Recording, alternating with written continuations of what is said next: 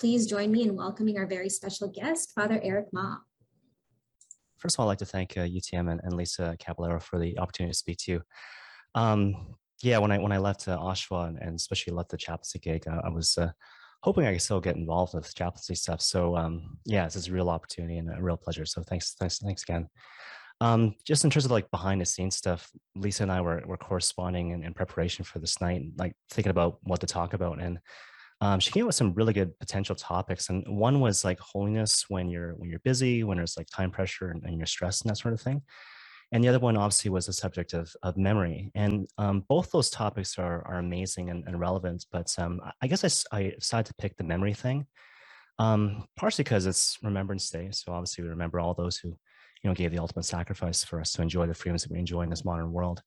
Um, but also because I, you know, to be honest, I'd never spoken about memory before, and especially the way it was phrased in terms of the the, the title, right? So um, I can't take credit. Lisa came up with the title, um, "The Importance of Memory in the Spiritual Life," and um, almost right away um, when we kind of settled that on that topic, a lot of things were kind of coming to mind. So hopefully you find uh, this particular talk to be fruitful.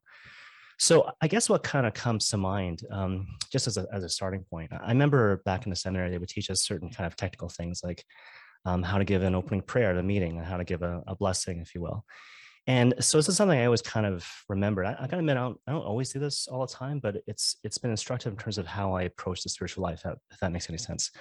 So basically, the the, the pattern that you want to follow if you're saying a prayer for an opening meeting, um, or you're giving an opening blessing if you're a deacon or a priest, whatever the case may be, um, to recall something which the Lord did in the past, uh, to give thanks for that thing, and then from that you uh, make the petition. You, you form the ask, if you will, right? So, um, so recalling, Lord, how you delivered the Israelite people from slavery in Egypt. We thank you for all the times you deliver us from our own trials in the midst of this of this uh, troubled world. And we ask you for the courage and the faith um, to to remember your promises and to persevere through our own personal storms. And maybe you name a specific storm, like going through midterms or unemployment, whatever the case may be. And the thing I, I want to impress upon you, like just with that one example, right? Um, this idea that memory is important because it, it helps us to acknowledge what Lord, the Lord has done, but also it helps us to inform what we're supposed to do going forward. So that was a particular example where it's like um, the memory of God's prior blessings kind of helped us to form the petitionary prayer. But you can see how it might kind of um, that that same formula might influence how we um, act going forward. So I, I, think it was Father James Mallon who talked about this, where he said, um, rather than ask the Lord to bless what you're doing. Perhaps what you might do instead is do what the Lord is blessing, to do what the Lord is blessing. And so um, it sounds poetic and it might sound like, well, where's, where's, where's that coming from? Where's it going? But um, I got to tell you, I do that all the time. So, you know, when I'm, when I'm doing opening blessings at meetings, I might not necessarily follow the formula I just cited. But in terms of my personal prayer, um, I do that sort of thing all the time, right? So um, like you can obviously ask the Lord for anything um, at any time, you know. So in the in the context of your holy hour, if you do a holy hour, certainly if certain petitions or aspirations come to your, your mind and heart, like you know, obviously feel free to share that with the Lord, right? But what I'd like to do, um, to be honest, is to sh- uh, to save the petitionary prayers um, to the end. And, and what I'm trying to do is um, during the course of my holy hour in the morning, um, I'll, I'll try to like think about the way that the Lord is is blessing me, uh, and blessing the parish and whatnot. And then from that, um, obviously to to acknowledge that um, through gratitude and thanks, and then from that as well to kind of formulate what is it you want me to to ask for, Lord, and, and what that does. I mean, certainly it's allowing your your your petitionary prayer to be formed by the memory of, of God's prior blessings, but also it's it's this idea that um, um, I'm not allowing myself to kind of do my own thing, right? Like I'm, it's an active way of of intentionally cooperating with God's grace, right? And and that's a really um, uh, kind of uh, specific way to to kind of address this opening thing I want to talk about. How like memory is important because it leads us to a sense of gratitude. So again, memory is really important because it leads us to develop and cultivate a deep sense of gratitude. So um, what I want to do at this point is, is sort of cite a couple of different exercises that you might kind of incorporate in your life to to kind of stimulate your memory specifically with the intention of cultivating gratitude in your heart so one thing this is it's not something i made up this is something uh, in the jewish tradition so apparently um, a lot of orthodox jews they, they're in the practice of naming like a hundred things that they're thankful for before like noon or something, you know, um, or by the end of the day, I forget which one's which. But anyways, um, if you if you do it very intentionally, um, you can come up with easily a hundred things before before noon. And, and, the thing is, like when you when you first start naming your blessings, um, they seem kind of silly at first, right? So it's like, thank you, Lord, for the sun on my face. Thank you that I'm alive. Thank you that I feel the ground under my feet and whatnot. And it seems silly, but the idea is that you got to go through that process before you get to the more specific and, and, more interesting blessings and graces, if you will. So, by way of analogy, it's like, um, you know, when you're in school and you're learning how to write a paper, right? And so, you know, they, they teach us these things now in microscope, but we don't think they're important, but they actually are super important. Um, you do the brainstorming, right? You put all your ideas down and you do the mind mapping, connecting things and stuff. And then from that, it's like first draft, second draft, and, and so on and so forth. And the idea is that you got to go through all those preliminary steps before you get to the final draft, right? And so same thing with with the uh, cultivating the spirit of gratitude and naming these hundred things, right? Um, you necessarily need to to name these supposedly silly things to get to the other things where the Lord again is specifically blessing you as an individual, right? So um, I'll give you an example, right? This is something that kind of occurred to me recently, and and this might, I mean, depending on how you look at it, it might sound silly, but I don't think it's silly. So I, am a huge hockey fan, right? So I'm from Vancouver, so I'm a Vancouver Canucks fan, and uh, that is obviously really challenging right now. but uh, a Vancouver Canucks fan, and funny enough, I don't watch a lot of sports. Um, this came up in conversation just recently. I was talking to someone, and um, they were talking about how they don't watch a lot of sports, and I was like, yeah, I, I don't either, right? But I like reading about sports because I, I love how the human drama is reflected in in these sporting um, games and stuff like that, right? So anyways, um, I, I, was listening to a podcast where uh, a sporting podcast uh, focusing on the Vancouver Canucks. I think it's called Canucks Hour, where one of the co-hosts is this guy named Thomas Drance. And, and Thomas Drance, like he's really good at like um, breaking down the analytics of the game, but he's also really good at um, kind of um, expressing things in poetic ways, which is really important when it comes to media, right? It's not just imparting facts, but it's how you say it as well. And so he was talking about um, the captain of the Canucks, Bo, Bo Horvat, right? And so the, the question came up from the other host was like, well, you know, why doesn't Bo Horvat, Bo, Horvat um, kill pen, penalties? And um, Thomas Drance was saying like, well, you know, um, I know that that would naturally, naturally come up, and, and there's a lot of reasons why people think he might be good at the penalty kill. Um, but that's been tried before and not in a small sample size. Like it's, it's been tried over a long period of time, a huge number of games, and like it's just not part of his skill set. And so he was saying, like, you know, I think people are deceived because they, they look at Bo Horvat and he's he's kind of this big guy. He's he's the captain. He's uh, kind of stocky and strong. Um, he he's really he's willing when it comes to the back check. Um, he's and he's a really good face-off guy. But he's like, if I can use an analogy, this is the kind of the point, right? He goes, if I can use an analogy, it's like when you look at a squirrel and you see the big bushy tail and you forget that it's a rodent. so, anyways, I just heard that. I thought, like, wow, that is like really clever. And so, you know, thank God for the Vancouver Canucks. Thank God for like the Canucks Hour podcast, and thank God for Thomas Brent, Thomas Drance, and, and thank God for poetry and all those different things. Now, again, it might seem silly, right? But um, that's that's the stuff that life is made of, right? It's all these little details. And if you're if you take a mental inventory of all these different ways that God is blessing you and, and the people around you and the context of ordinary life, um, yeah, you realize that God is, is is constantly loving you into existence. You know, so if I can use another analogy, um, I remember taking this this course a long time ago, um, Good Leaders, Good Shepherds, um, I guess sponsored by the Archdiocese, and so most, if not all, the priests in the Archdiocese of Toronto have taken this course. And I remember this one exercise they made us do. Um, it was like, um, you know, when it comes to a, a problem, force yourself to come up with 12 solutions, right? And the idea was similar thing with the 100 steps, right? The first couple, like they seem kind of silly. Like they're things that you obviously wouldn't do to solve the problem at hand. But the idea is that you necessarily need to get through the first five or six silly proposed solutions before you get to the really cutting edge solutions uh, as articulated in you know, options like you know seven, eight, and so on and so forth. Anyways, yeah. So that's one thing, right? So so naming a hundred things that you're grateful for before noon, before the end of the day, whatever the case may be. Another thing that's really helpful is to um, be aware of milestones, to be aware of milestones. So, you know, obviously, like as I'm recording this, it's it's Remembrance Day. So, you know, again, we we think about the people who fought and gave their lives um, for their countries uh, in service of of like peace and freedom and whatnot. So, uh, that that's a really tangible example, especially on this occasion of Remembrance Day. but to think about other milestones where there's an opportunity to kind of pause and look back and and be grateful you know based on the memory of that which came before right? So um graduation you know? So graduation to not just like okay here's a stepping stone to another thing like stop you know? I, I graduated high school. I, I, I graduated undergrad. Or you know for a priest example like okay i i left uh, this this previous parish. I'm, we're leaving this parish. And going into a new one. Like i remember my my spiritual director kind of saying that to me with regards to um, receptions you know? So obviously when the people um, uh, sorry obviously during this time of covid um, it was tough to get to have like farewell parties for priests who were transferring parishes and certainly that was the case for st joseph the worker when i was leaving there. Um, but i remember when i was leaving um, st leonard's in brampton as, as associate pastor i remember talking to my director at the time and he said okay even though there might be this inclination to feel kind of sheepish and embarrassed when you're at a farewell party and people are like talking about how um, you affected their lives and you know however you want to frame it. He said it's it's those parties aren't really so much for you they're they're more for the people. Like it's it's very important for the people of god um, to express how you mediated god's grace and his love um, in your priestly duties right? And so i always remember that right? So the opportunity to um, to pause and, and to stop and reflect and to give thanks for the memory of that of that which was right?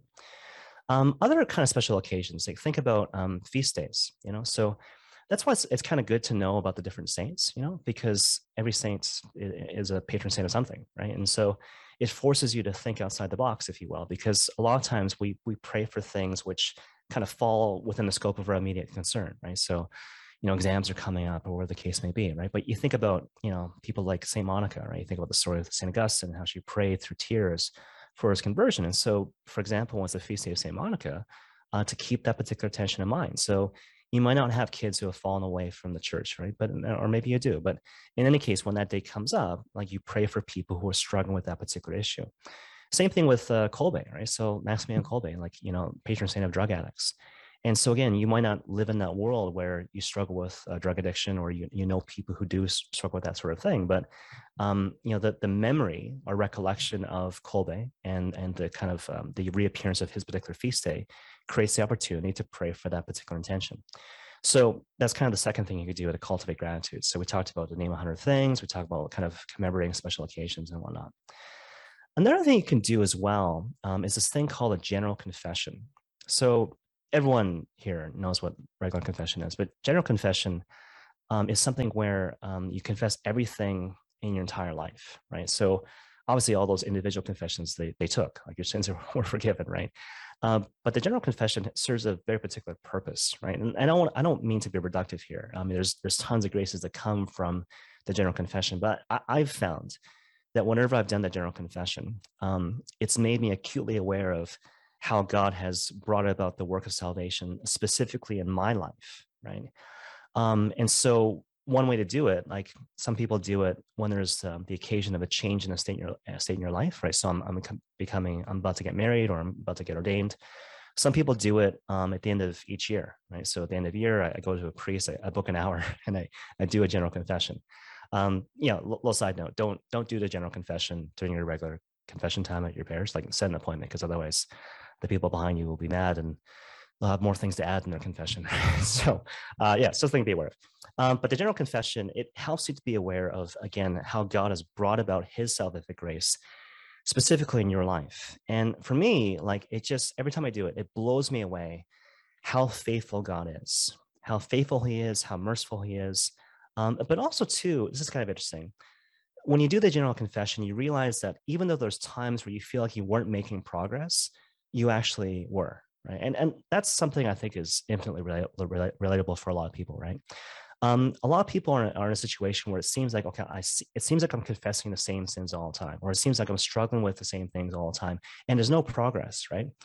And yet when you look back when you look back like you know a year ago or five years ago or whatever the case may be um, you start to realize that even though things seem to have not changed in a significant way actually um, they did right?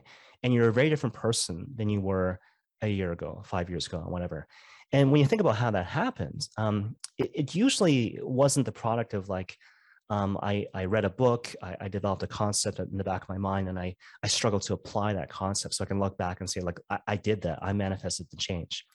Usually it's some variation of like, you know, I went through life and I didn't know what the heck was going on. And a lot of times it was hard, a lot of times it was challenging, and I applied myself to the best of my ability to fight the fight that the Lord wanted me to fight. And at the end of that, I, I, I realized that I'm different, you know, I realized that I'm different. And so the general confession helps to illuminate that particular dynamic in the spiritual life. Another thing that's really helpful in terms of cultivating gratitude is this thing called the conscience examen, right? So, examination of conscience is the thing you do before you go to confession. Like everyone knows that, right? Conscience examen is, is a little bit different, right? So, it's something you should do on a, on a daily basis. And St. Ignatius talks about this, right? So, basically, he says, you know, of all the things that you kind of could neglect in the spiritual life, the one thing you, you don't want to neglect means I'm using kind of exaggerated language, right? Or he's using somewhat exaggerated language. The one thing you don't want to neglect is the conscience examen because it, it makes you acutely aware of how God is actively blessing you in terms of concrete experiences. And again, it informs your future action. So, what's the conscience examen? You pick a time every day, uh, morning, night. Some people do it at night, but sometimes people fall asleep if they do it just before they go to bed. So um, I, I like to do it. I like to do it at night, but sometimes I do it in the morning. You look back on the previous day, the previous 24 hours, and you kind of ask yourself the question, like, where has God been throughout the course of my day? Um, where's he been? How has he challenged me? How has he created me create opportunities to, to bless me? Did I recognize those opportunities? And you know, did I correspond and, and whatnot? So if you read the spiritual authors, like in terms of the Catholic tradition, a lot of people talk about the conscious examen in different ways, and they talk about different steps and stuff. Um, I wouldn't necessarily get caught up in the steps. Like if, if you find the steps helpful, like fine, right? But if, if you just remember kind of generally what I talked about just now, that, that can be helpful too. But if you if you must know steps, um, there's this priest named Father Michael Gately, right? And he has this this acronym, uh, Baker. So B A K E R, right? So that's his acronym for how to do the conscious examen. Um, so Baker, it goes like this. So it's like blessing, um, uh, action. Uh, no, sorry, blessing, ask, uh, kill, embrace, and resolution. So blessing, ask, kill, embrace, and resolution. So I'll walk you through it, right? So like blessing, right? Like to take your time with this, like where has God again actively blessed me over the course of the previous day or the previous 24 hours, right? Um, you know, maybe some variation of the name 100 things before at the end of the day, right? So there's that.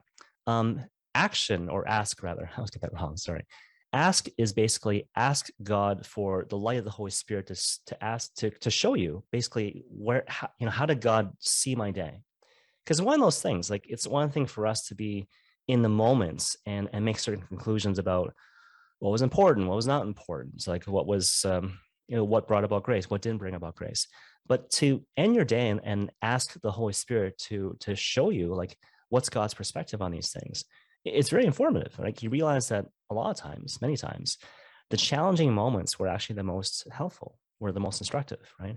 Or, or moments where you kind of like, you know, denied yourself, even though it might have felt like a, a total violation of your being in the moment. You look back at the end of the day, you're like, wow, I'm glad I didn't do that, or I'm glad I didn't say that, or I'm glad I had the tempered approach, whatever the case may be, right? Um, kill. Um, I think he's, he said kill just because it makes that forms acronym Baker. But uh, kill basically is like you you look at um, how have I sinned, right? So how have I killed the Lord, if you will, through my sins, through my actions, and through my omissions. Embrace is like okay, in the aftermath of of the acknowledgement of my sin, I embrace the reality of God's mercy. Um, and if I don't do that, then I'm just like crushed by my sin. I, I give into shame and despair. And obviously, the Lord doesn't want you to end like that. And then uh, the last thing, R, is resolution. So based on all those previous things, uh, again, my, my memory of God's graces and blessings, how I corresponded, how I didn't correspond, then informs what I do in the future. So I'm actively trying to do what the Lord is actually blessing. So that's that's the Baker thing. Okay. So yeah, that's that's a really long way of saying that one real tangible um, benefit to cultivating a sense of memory is that it in turn helps you to cultivate a sense of gratitude. The other thing uh, to consider with regards to memory in the spiritual life, though, is this notion of the sacraments, right? So this comes up in a really prominent way when it comes to the holy sacrifice of the Mass, right? So this is my body, this is my blood, um, do this in memory of me. So that word memory, right, in the context of the gospel, in the context of the Mass, it doesn't simply mean like I recall that which happened before. right? Um, but it's the word in the Greek is anamnesis. And, and the idea there is that um, something is made present which happened before in the past. And it's not like the thing happens again, it's like the same thing, right? So you apply it to the mass, right? Like what's what's the thing which is re- represented, if you will? Um, it's it's the sacrifice of Christ on the cross, right? So the idea is that whenever there's the mass, it's the representation of the one true sacrifice of Christ, not just at the at the cross or on the cross, but at the Last Supper. So what that means, practically speaking, is that when you look at the mass, right, it's it's um, the Last Supper, it's the cross, and the Holy Sacrifice of Mass. Like all those three things are like kind of one and the same. Now you think it through, like what does that mean, right? Okay, so in terms of the Mass, like in terms of what it is, right, it's not just a celebration, it's not just a meal, but it is also primarily a sacrifice. Specifically, the Eucharist is the sacramental presentation of the crucified Christ. And the idea is that if I have clarity about that, that the Mass is the sacramental presentation of the crucified Christ, it should affect the way that I enter into the sacrifice of the Mass, right? So obviously, you know, obviously, like a sense of, of reverence, right? So do I approach the Mass not in a sense that it's simply a celebration or a meal, even though it is those things, but do I approach it with the sense that primarily it is the sacramental presentation of the crucified Christ? A certain reverence should obtain if I have clarity about that in the back of my mind, right? So uh, I'll give you an example. Like uh, I remember once in a parish setting, I was um, training um, extraordinary ministers of communion, like Eucharistic ministers, as to how to give up communion and whatnot. And so I, I certain kind of basic things. But then I remember I came to like dress code and I said, well, I'm not going to give you like an exhaustive list of things that you should wear or not wear and that sort of thing. Just keep in mind that you're, what you're giving is the Eucharist. And the Eucharist, again, is the sacramental presentation of the crucified Christ. So given all that, what do I do? What do I not do? What do I wear? How do I give a communion? All those different things, right? Like a bunch of ideas should come to mind. It's not meant to be exhaustive, but it's meant to be a creative love in response to the crucified Christ and the sacrifice that he did um, so long ago.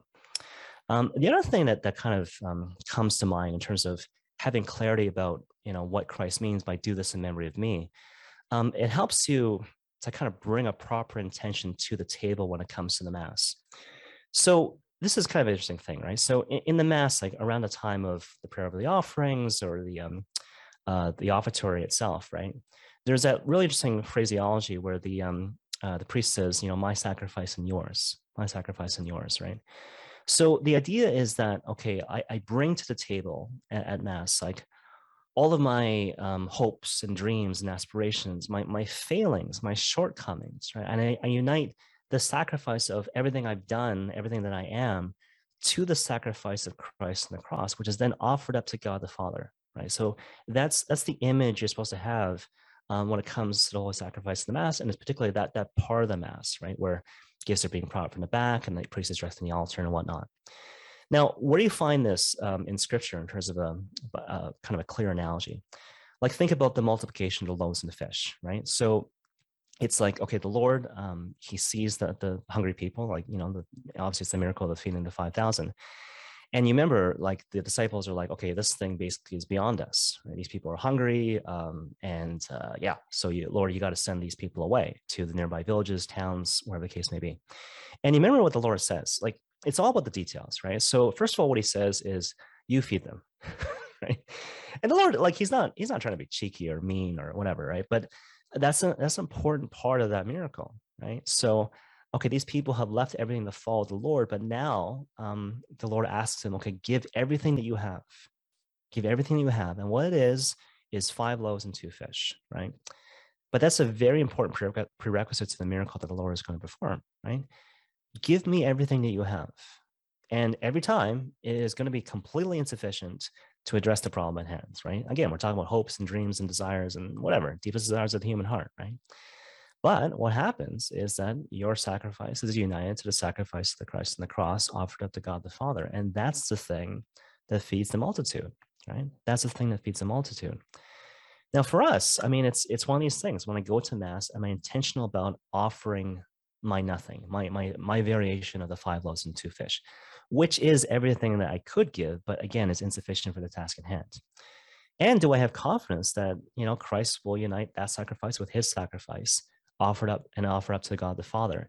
And that in turn, the blessings that I can't obtain on my own will be given in service of all those things I just enumerated hopes and dreams, deep desires, people you care for, people you love, right? If you have that in mind um, when you're going through the Mass, um, it changes everything. It absolutely changes everything. So, uh, something to keep in mind going forward. Other thing to consider with regards to the sacraments, right? Um, you know, this this idea that um, you know when the Lord when the Lord gives you absolution, right? Think about the phrasing of that, right? So it's one of these things we're so used to it we don't really think about it but how it is it's like um, the priest says i absolve you from your sins in the name of the father and of the son and of the holy spirit right and to think about it like i mean that's that's kind of weird right we're so used to it as a catholic people we don't even think twice about it but shouldn't the priest say for example jesus forgives you or jesus absolves you of your sins or the lord absolves you of your sins or god absolves you of your sins. But he doesn't say that right? He speaks in the first person. And that's even weirder right? Because like you know i can't absolve anyone of anyone's sins right? And so and yet those are the words that i'm called to speak in terms of the rubrics of, of that particular um, sacrament.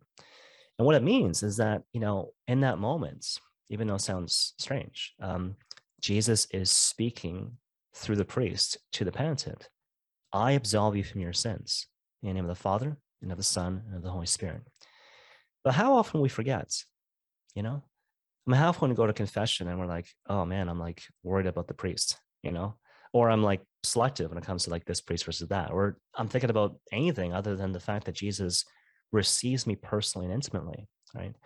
Um, I remember that happened to me once. Like I think this is before I entered seminary, and I I um I was confessing my sins, and then it wasn't like a it wasn't an invalid confession, but there was something about the way I was confessing my sins, where the priest at the end of it was like, yeah, okay, so now imagine you're talking to Jesus. and uh, it changed everything. I was embarrassed. I, I, I gave the same confession, but in a completely different way because like I had forgotten, I'd forgotten that like the sacraments are the privileged place of encounter with the Lord Jesus Christ. And so again, am I am I constantly mindful of that, right?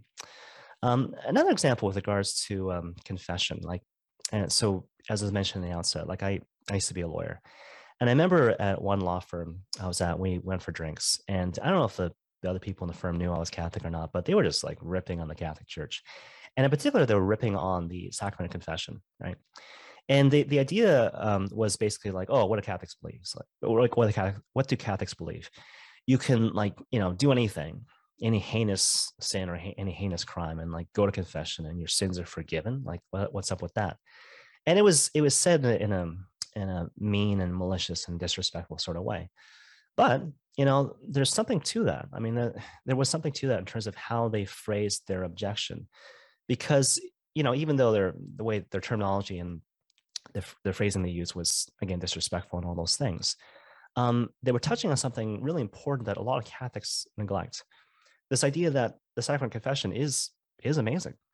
I mean, it really is an incredible thing. Like I can go in there with my garbage, and the Lord forgives me of my sins, and He rejoices that I come to Him and that he has an opportunity to bestow mercy and grace and, and love uh, upon me in that particular circumstance right um, now for us as the penitent it's important to remember like what is actually happening in the sacrament confession right because it's like what brings about the forgiveness of sins it's not like the priest it's not like your penance um, it's not even me waving my, my hand over your face right um, it's like by the blood of christ your sins are forgiven like all the sacraments derive their power from the Paschal mystery, the suffering, death, resurrection, and glorification of Christ. You know, um, and so when I go to confession, it's not about okay, you know, Father, give me a longer penance so I might like you know work on this thing. No, like your penance is your penance, and the priest does the ritual, and you're forgiven every time by the blood of Christ. And so, like, receive that. You know, now how this plays out in terms of a practical example, like, there's a lot of people, a lot of people, like me, you, like everyone, right? we have this thing where it's just like, okay, I, I, you know, we've had these moments where I go to confession and here are the things that I've done and I failed to do. And they're not like, you know, kitty things or like, you know, I've, I've failed the Lord in these different ways. Right. And the key is like, how do I leave confession? Like, do I, do I own the fresh start? Right? Do I own the fresh start? Do I receive the forgiveness of Christ? Do I really turn the page on my past sins and allow myself to re- be reborn yet again as the new Adam, if you will, right? Um, or do I wallow in a sense of shame and, and despair and emptiness and all those things, right? Um, Father Mike Schmitz talks about this. He has a great video about like you know, forgiving yourself, right? And so basically, what he says is like, yeah, I mean, if there's an opportunity for reparation for making up for the wrong that you've done, like for real. But at the end of the day, like even when we do that sort of thing, it's some variation of the five loaves and two fish. Like I can't make up for sin. I can't make up even for my sin, never mind the sins of the world. So Christ needs to die for my sins. And rather than be weighed down by that, to, to rejoice in that, like, you know, here's the Lord who loves me so much that he died for my sins and allows me to have this peace that I enjoy right now and to have this fresh start. And and so the way that Father Mike puts it, it's like, you know, if you have, you know, the the weight of the consequence of your sin, and not to mention your shame and your sense of guilt and whatever, and you find you're struggling with that, like put all that under the aegis of God's lordship. You know, Lord, you are the Lord of heaven and earth, and I, I I give to you not just like the things I want to give to you, like you know the fruits of my labors and stuff, but I give you to my sin, my shame, my my my my aching hearts, and all these things. Um, because when I pray into it, like I don't think you're calling me to take these things on or to allow myself to be crushed by these things. And so even these things are are given to you and put under the aegis of your lordship. And if it's if that's the case, if I've done that in the aftermath of confession, then I, I trust that you're going to take care of it, and therefore I don't have to, right? So, anyways, so that's the thing with with the sacraments, right? So memory helps you to to enter the sacraments more fruitfully and with just better intention. Another thing that um, the uh, memory does, it helps you develop a certain confidence when it comes to navigating your own personal storms, right? So um, basically, the whole thing with this, right? You got to have uh, an acute memory of what God has done for us as recorded in his sacred word, you know? So, like, as a preliminary example, think about um, the Annunciation, right? In the Annunciation, like, whenever that particular scene is depicted in art, um, you know, Mary visited by the angel Gabriel, right? Um, she's always holding a Bible or holding the Hebrew scriptures, right? And what's implied is that, okay, like I've, I pray like a lot, but also I prayed with his sacred word. And so I know what God is like. I know he's merciful. I know he's faithful. I know he's everything that the Bible says that he is. And so, therefore, when he invites me to participate in a very, very meaningful sort of way, obviously, in the work of salvation, um, I'm not afraid and I can lean into um, this invitation because I, I trust in the Lord. I trust in his promises and I trust in who he is, right? Because you got to realize, I mean, like the Blessed Virgin Mary, yeah, okay, will you be the mother of Savior? It sounds like, you know, amazing and stuff. And it is, right? but it's amazing but at the same time it's like she knows that if you're an unwed mother at that time at the time of christ in that particular cultural setting you could be stoned to death right so okay here's this thing and it seems like if i do this thing it will lead to disaster but i trust that the lord is faithful and merciful and all those things. You find a similar thing with like abraham right? So abraham you know go sacrifice your son. Um not like just any son but your favorite son isaac right? And so again, it's sort of a metaphor of like, you know, do I trust the Lord with my hopes and my dreams and my deep desires and all these things, right? And and what's implied is that Abraham is able to make that journey and, and go right to the point where he's about to sacrifice the thing he loves most in this world because he trusts in the Lord. And why does he trust in the Lord? Because he knows the Lord through prayer and through a really careful study again of his sacred word, right? Now, in terms of the gospel, you'll you'll see this um, come up time and time again, right? So um, most prominently, I would suggest when it comes to those stories of Jesus with the disciples in the midst of storms. So, in interest of in interest of time, I'll, I'll go through these things kind of quickly, right? But there's basically two stories where Jesus encounters the disciples in the midst of storms. Well, first of all, like he sends the disciples in the midst of storms, like he does it on purpose, right? So, um, and the idea there again is he's not trying to be mean, but basically the idea is um, you you grow a lot by going through your own personal storms. Everything's very purposeful, right? So there's the two stories, like Jesus asleep in the boats and Jesus walking in the water. And the idea is that if when I go through my own personal storms and I have the memory of what Christ is trying to teach these disciples through these two episodes, it should give me a certain confidence in midst of my storms, right? So, like again, just for the sake of time, Jesus is asleep in the boat. First of all, he's asleep in the boat, right? And the idea is like, look, um, he's not worried, he's not afraid, he's not uh, He's not scandalized, right? He's totally in control. He remains the Lord of heaven and earth. And that's why, in, in one variation of that story, even when they wake him up um, and they're like, they're terrified and they're freaking out, like he's he's not worried. You know, he says some variation of like, why are you worried? And the storm's still going on. And you know, they're they're saying some variation of like, are you kidding me? right. And and that's that's instructive too, because it's like, you know, um, what's the peace that Christ wants to give to us? The peace that will persist in the midst of storms, right? Um, Jesus, like um, walking on the water, is a slightly different thing, right? So when Jesus um, comes to disciples walking on the water, um, he comes to them at what's called the fourth watch of the night. And the fourth watch of the night is, is I think, somewhere between two and, and four in the morning. So they've been rowing against the waves for like a really long time. And then the Lord comes, right? So even for us, like there's moments where like when's the Lord going to come? And it seems like he comes at the fourth watch of the night, right? And to realize, okay, well, gosh, he did that with the disciples too. There must be a point to it. Um, and then he says, like, okay, like, do not be afraid. It is I. And again, for the sake of um, you know, mindful of like time, right? Like, whenever you look at the at the Bible, Old Testament or New, whenever people are like freaking out, um, the Lord always says some variation of, "Be still and know that I am God," or "Be still and know that I'm fighting for you." Um, it's the analogy you find in the Lord of the Rings, right? So, like, you know, we're like Frodo and Sam, like we evil seems really close. We're walking like barefoot towards Mount Mordor, right? And it seems like we're all alone. But if you look at the the whole trilogy, constantly throughout the whole like scope of the three movies or, or through the books, um, like the Lord is fighting for these for these these guys. Um, they're totally on on their side. They're very powerful. And um, even though it might seem like nothing's going on, um, don't be fooled to thinking that the Lord is not doing His thing, uh, just because we have no like like super active part in it or um, he seems to be asleep in the bone, right? So, okay.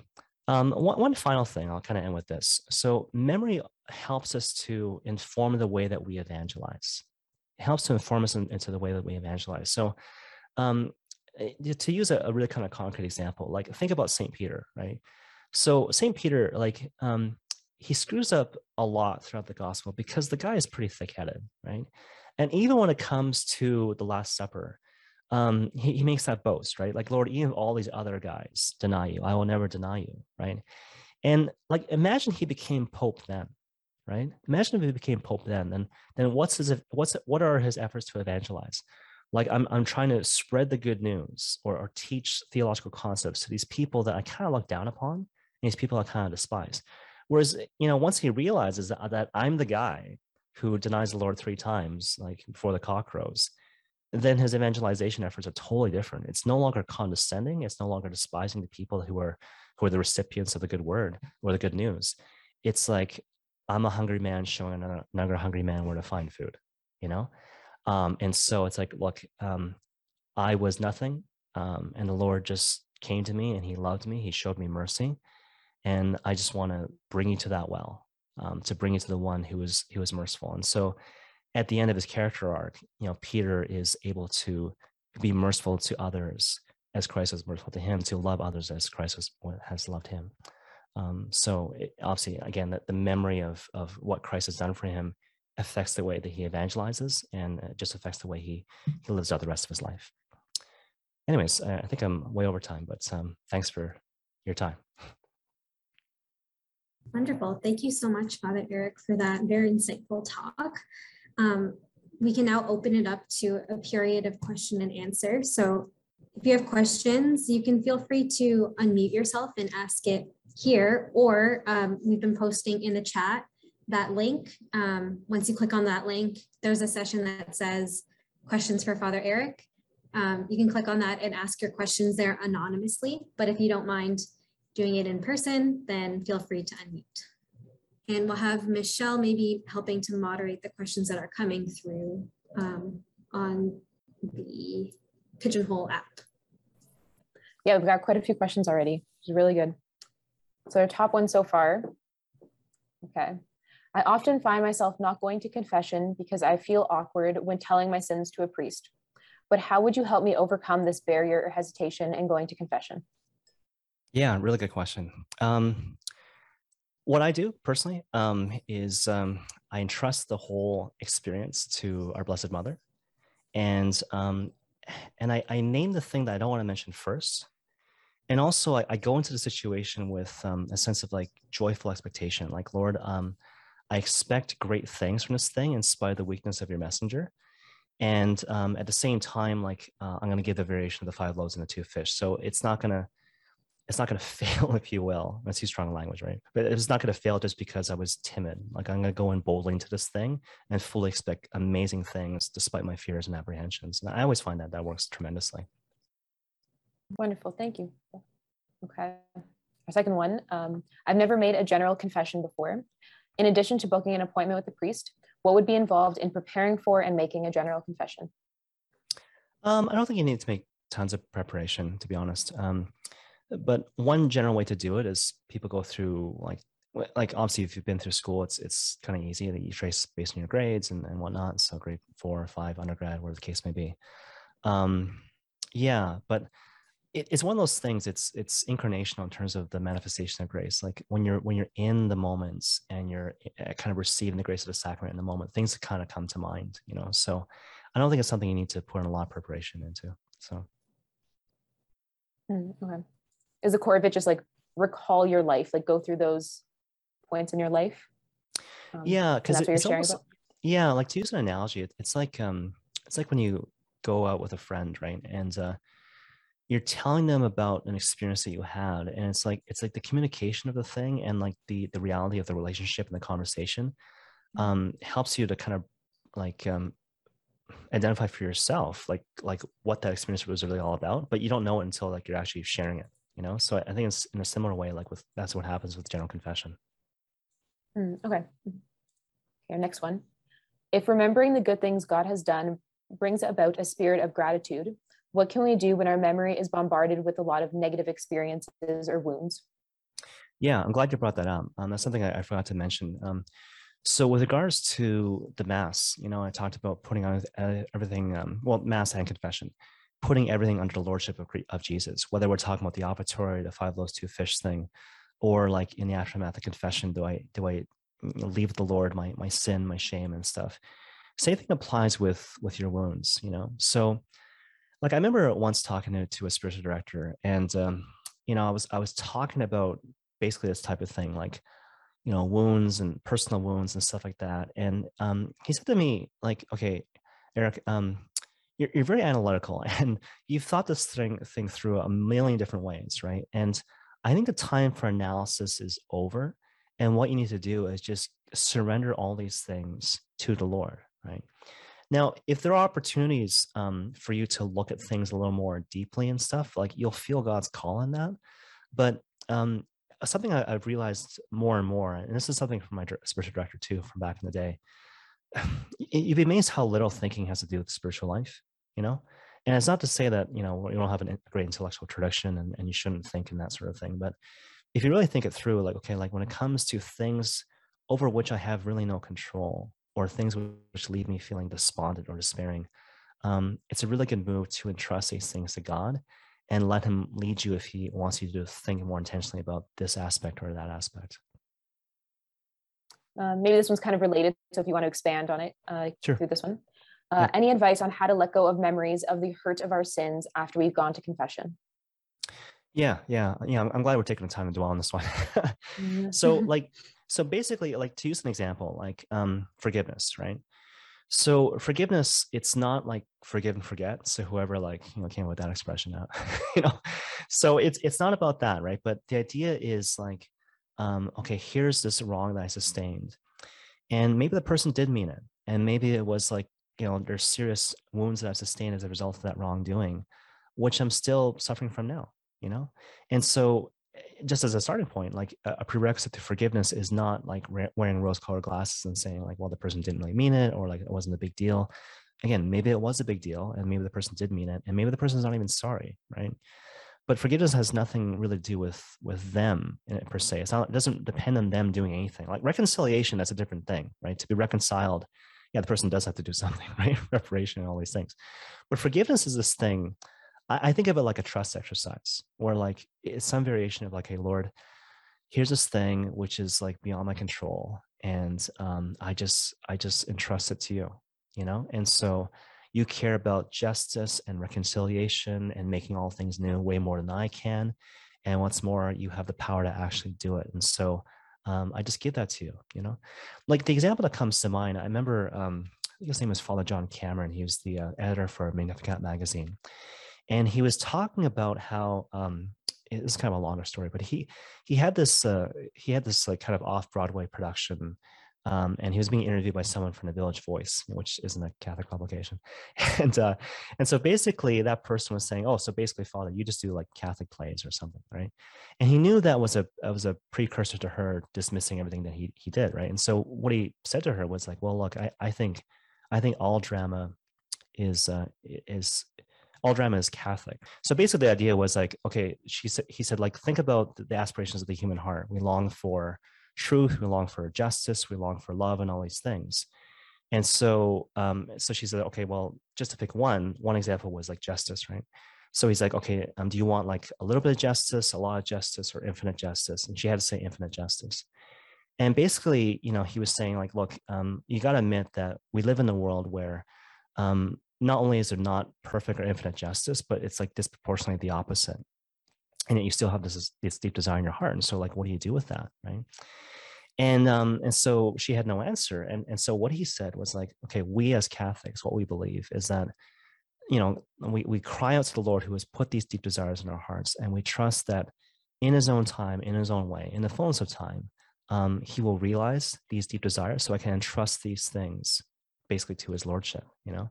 And then she said i want to change the subject and that was that you know but anyways Mm-hmm. Wonderful answer. Thank you for that one. I know I found like, yeah, when recognizing that forgiveness is, it's the choice that I make. It's freeing myself from this burden. Um, and hopefully that means healing in their own life as well. But like recognizing like I have the ability to surrender that to the Christ right now, like I, my own healing and my own forgiveness. And hopefully that in turn leads to their forgiveness and growth. Yeah. Like Pope Benedict talks about this, where it's like a lot of times we're afraid of the final judgment, but like, you know, yeah, there's the reality of like judgment, but the other part of it is like that's the time when all things are made new and mm-hmm. all the every tear is wiped away and stuff, right? So uh, do I believe that? And, and, so if I if I trust the Lord uh, with my hopes and dreams and my wounds, and I believe in like one day all things being made new, then therefore I don't I don't have to take that on, you know, and I could be free today. Mm-hmm. Yes, so good. Okay, another question more personal for you. Yeah. Uh, how did you decide to start a podcast? And any tips on getting started or having a successful podcast? Yeah, right. Um, thank you for that. well, basically, what happened is, um, uh, yeah, like I, I got the equipment before um, COVID actually, and I always had in the back of my mind, like like back in the day, like I, I wanted to be a filmmaker, like a long, long time ago. And I actually applied to film school in Vancouver, and I got in, and I just thought about it. It's like, no, I don't think so. I think God wants me wants me to be a lawyer. And apparently he wants me to be a priest. so, but uh, anyways, of those things. But um, for for podcast, um, I think what's really helpful is just watching a ton of YouTube videos. To be honest, um, there's a, like a lot of people are producing a lot of great stuff in terms of like you know different types of equipment and how to uh, get the right settings on on this and that. And to, I learn stuff like all the time, you know. And so um, even the setup I have right now, it's it's different than my usual setup, and just because I'm in a different location and um, yeah I, I, watched like probably like 10 videos like you know within the last couple days just to make sure things are like tip top you know? Um, yeah so like you know when i started catholic latte it, it kind of seemed to be a, like a certain way right off the, right off the hop but in reality i was just like learning a, a lot you know? But fortunately we live in an information age and there's a ton of great stuff out there. The other thing too i would say with podcasts is like you just gotta like um like not wait for the perfect scenario but just like just put out content you know if you look at like um, uh, people who've been doing this for a long time, like Peter McKinnon and whatever, you look at their other stuff, it's it's so bad, right? Like production wise and whatever. And there's a certain point where like you just get better by by doing, you know. And so don't be afraid of making mistakes. Um, and and play to like what actually you feel passionate about and what, what interests you, and um, and watch a lot of YouTube videos, and that's a pretty good start. Okay, thank you, Vaughn. Um, okay, another one. I've often heard the expression offer it up to God or surrender it to the Lord. Could you expand on what that means and what it looks like to do that?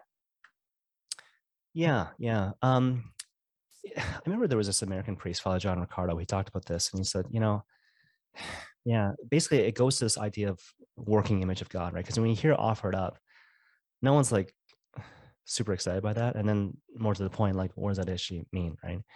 Um, and so I think is the way to think about it, right? Like basically, um, um, when Christ suffered and died on the cross, suffering was forever changed, you know? And so suffering now has this redemptive quality. And so it's it's not meaningless, but and it and it ha- not doesn't just have a point, but that's the particular and primary means by which salvation is brought to the world, right? And so when I unite, when I um, when I offer it up, like I'm not even uniting my sufferings to the sufferings of Christ. I'm just remembering that that's the case, that my suffering has salvific meaning because Christ has already done the work of dying on the cross and uniting our, his suffering with our suffering, um, in terms of like you know affecting the past and the future and certainly the present. So when again that the phrasing is is awkward, but the idea is that when I'm suffering, to remember that Christ suffered and died for my sins and forever transformed this experience. And so, um, yeah, my, you know, precious in the eyes of the Lord is death was faithful, right? And so I, I can go forward knowing that um, my suffering has a point and, and my life has meaning. Wonderful. Okay. Another more practical one. How long should I spend doing an examen of my day or an examination of my day? Um, it doesn't have to be like super long. Like, um, even if, like, because that's the thing with like, um, uh, what do you call it? Like the the you know thing like like baker or whatever. Like, like you don't don't think of it like I gotta go through all these steps. Like the way I've heard it explained to me, even if you spend all your time on like just counting your blessings, you know, and there's this natural kind of end to it, like um, go to where the spirit's kind of leading you. Like it shouldn't be an oppressive thing, but it's it's um yeah, if, if the Lord calls you to do it for a while or, or, or do it in a, in a, shorter sort of way, um, just go with that. I think maybe in the early going, when you're getting used to it, it might take a little longer because you're just trying to get used to doing it right, if you will, you know. But um, after a while, it'll become a little more, it'll become a little more organic and natural, and then you'll feel the sense of like, okay, like the Lord sustains me in this type of thought for this period of time, and then after that, I, I stop, move on to the next thing. Hmm, okay, thank you. I've definitely yeah. struggled with that. Just like how do how long do I go? do I just go through yeah. the motions? Yeah. Okay. And one last. Oh, sorry. I was gonna say yeah, because like the general principle is, it is again, it's almost like um, being aware of God's blessings such that I might inform my future action, right? So that's, that's kind of the idea. And so, um, with the whole gratitude part of the talk, it, the idea was um, to get used to doing that almost all the time, you know. Mm-hmm. And so then when it comes to the conscience or the um, yeah, the conscience examen, like your uh, it, it's it's almost like pulling together all that that work you did throughout the day you know so yeah mm-hmm. okay okay just one more mm-hmm. as a priest of the archdiocese of toronto would you ever consider being a toronto maple leafs fan rather than a canucks fan uh you know that's pretty funny you know I, I, knew i wasn't a maple leafs fan because like i when i moved to toronto like many years ago uh, to work as a lawyer I, I saw like this uh, Leafs game where like just they just got killed, and uh, I felt nothing. like I wasn't, I wasn't emotionally invested at all. But now when the Canucks are struggling, as they've been struggling for years, like I feel it. so maybe one day that'll change, but I don't know. Well, there's hope. There's possibility. That's right. That's right. Okay. Thank you so much for these answers. Really good and definitely helpful. Oh, no problem.